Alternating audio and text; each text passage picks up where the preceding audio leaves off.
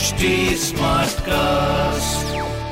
आप सुन रहे हैं एच डी स्मार्ट कास्ट और ये है लाइव हिंदुस्तान प्रोडक्शन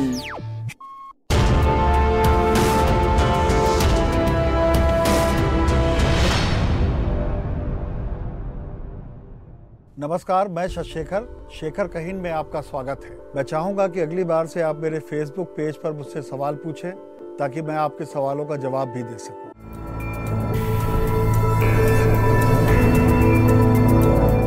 हमारे बहादुर जवानों ने जहाँ संयम की ज़रूरत थी, वहाँ संयम रखा, तथा जहाँ शौर्य की ज़रूरत थी, वहाँ शौर्य प्रदर्शित किया है अध्यक्षों कि हम सभी परिस्थितियों से निपटने के लिए भी तैयार हैं।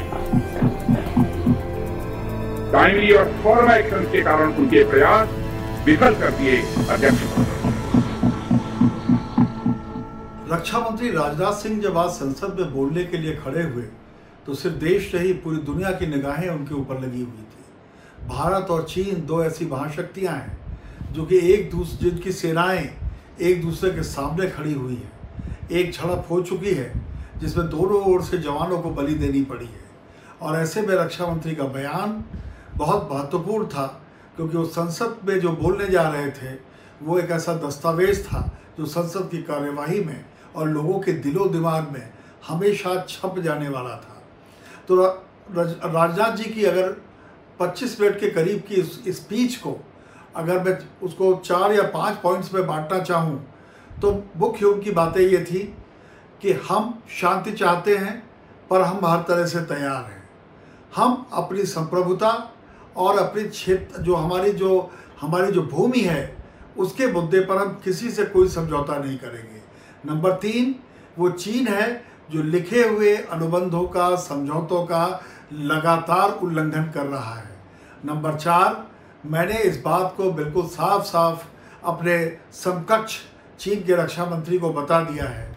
और नंबर पाँच, उन्होंने संसद के साथ देश को भरोसे में लेने की कोशिश की कि वो अपनी सेना पर, अपनी सरकार पर यकीन करें, क्योंकि जो कुछ हो रहा है वो राष्ट्रहित में हो रहा है और किसी तरीके का कोई भी ऐसा समझौता नहीं किया जाएगा जो देश के स्वाभिमान के खिलाफ है। अगर मैं आ, इनके इस भाषण की आ, और ज़्यादा समीक्षा करना चाहूँ तो उसके तीन और अर्थ निकलते हैं। पहला अर्थ ये कि हमें राजनाथ सिंह की बॉडी लैंग्वेज को देखना पड़ेगा। राजनाथ सिंह देश के तपे हुए राजनेताओं में हैं जो हर शब्द को बहुत समझ कर बोलते हैं। उनकी भंगिमाओं में कभी परिवर्तन नहीं होता। मैं बरसों से उनके भाषण कवर करता आया हूँ। आज मैंने उनके चेहरे पर अभूतपूर्व गुस्सा देखा। आप यदि उनके भाषण को एक बार लोकसभा में जो उन्होंने दिया, लोकसभा चैनल पर या यूट्यूब पर देखें तो आप पाएँगे कि उनकी बंधी हुई मुठ्ठियाँ खिंचा हुआ चेहरा और तनी हुई मांसपेशियाँ उनके गुस्से को ज़ाहिर कर रही थी। और ये गुस्सा जो है, ये ऐसे नहीं आता। ये किसी दीन व्यक्ति का गुस्सा नहीं था।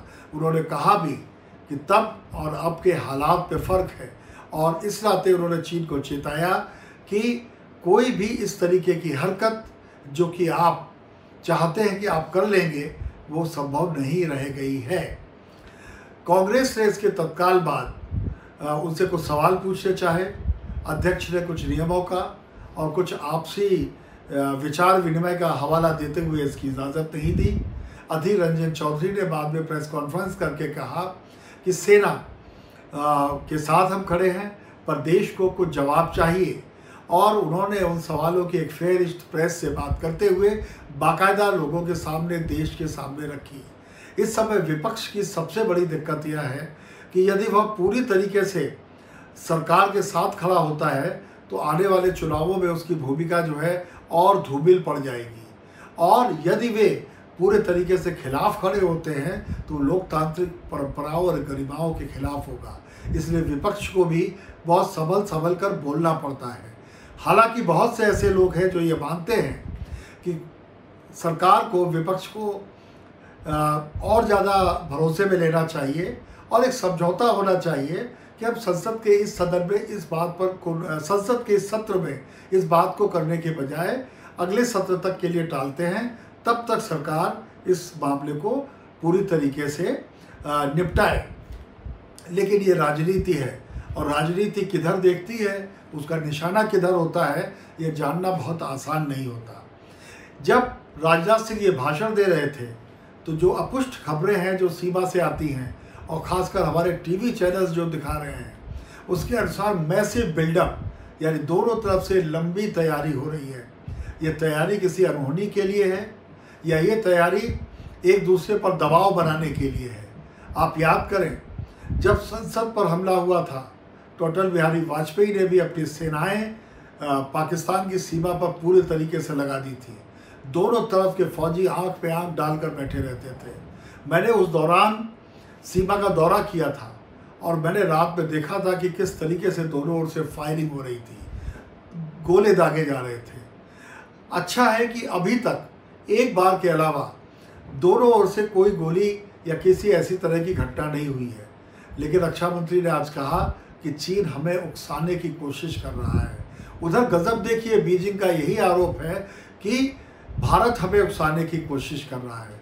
ज़ाहिर है कि ये कूटनीति है, पर युद्ध नीति बिल्कुल साफ़ कहती है कि हमें तैयार रहना चाहिए और भारत की समय ये विवशता भी है और प्रतिबद्धता भी है। कि वह पूरी तरीके से दृढ़ प्रतिज्ञ रहे कि उसकी सीमाओं पर अब कोई आगे ऐसा कुछ नहीं होगा, जिससे कि हमारी जो संप्रभुता है वो चोटिल हो। और इसीलिए दोनों ओर की सेनाएँ तैयारी कर रही हैं। राजनाथ सिंह ने आज कहा कि हम अपने सैनिकों को आवश्यक गर्म कपड़े, साजो सामान, हथियार सब मुहैया करा रहे हैं और मुहैया कराएँगे। यहाँ एक बात गौरतलब है। भारत की फौजों को उन्नीस सौ चौरासी से हाई एल्टीट्यूड पर लड़ने की, की का अभ्यास है।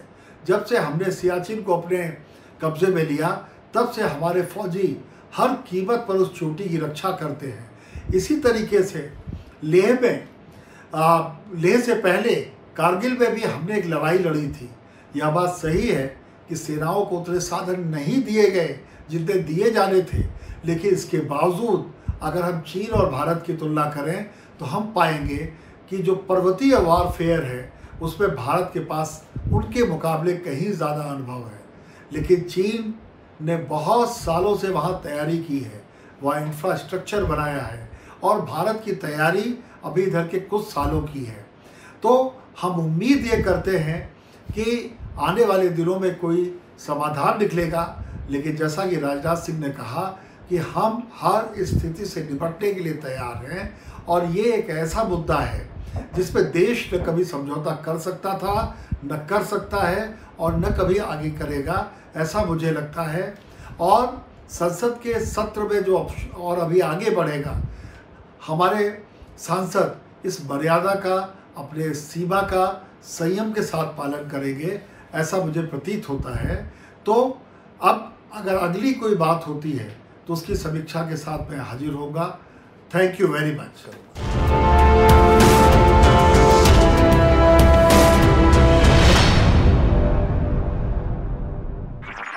आप सुन रहे हैं एच डी स्मार्ट कास्ट और ये था live Hindustan production HD smart cast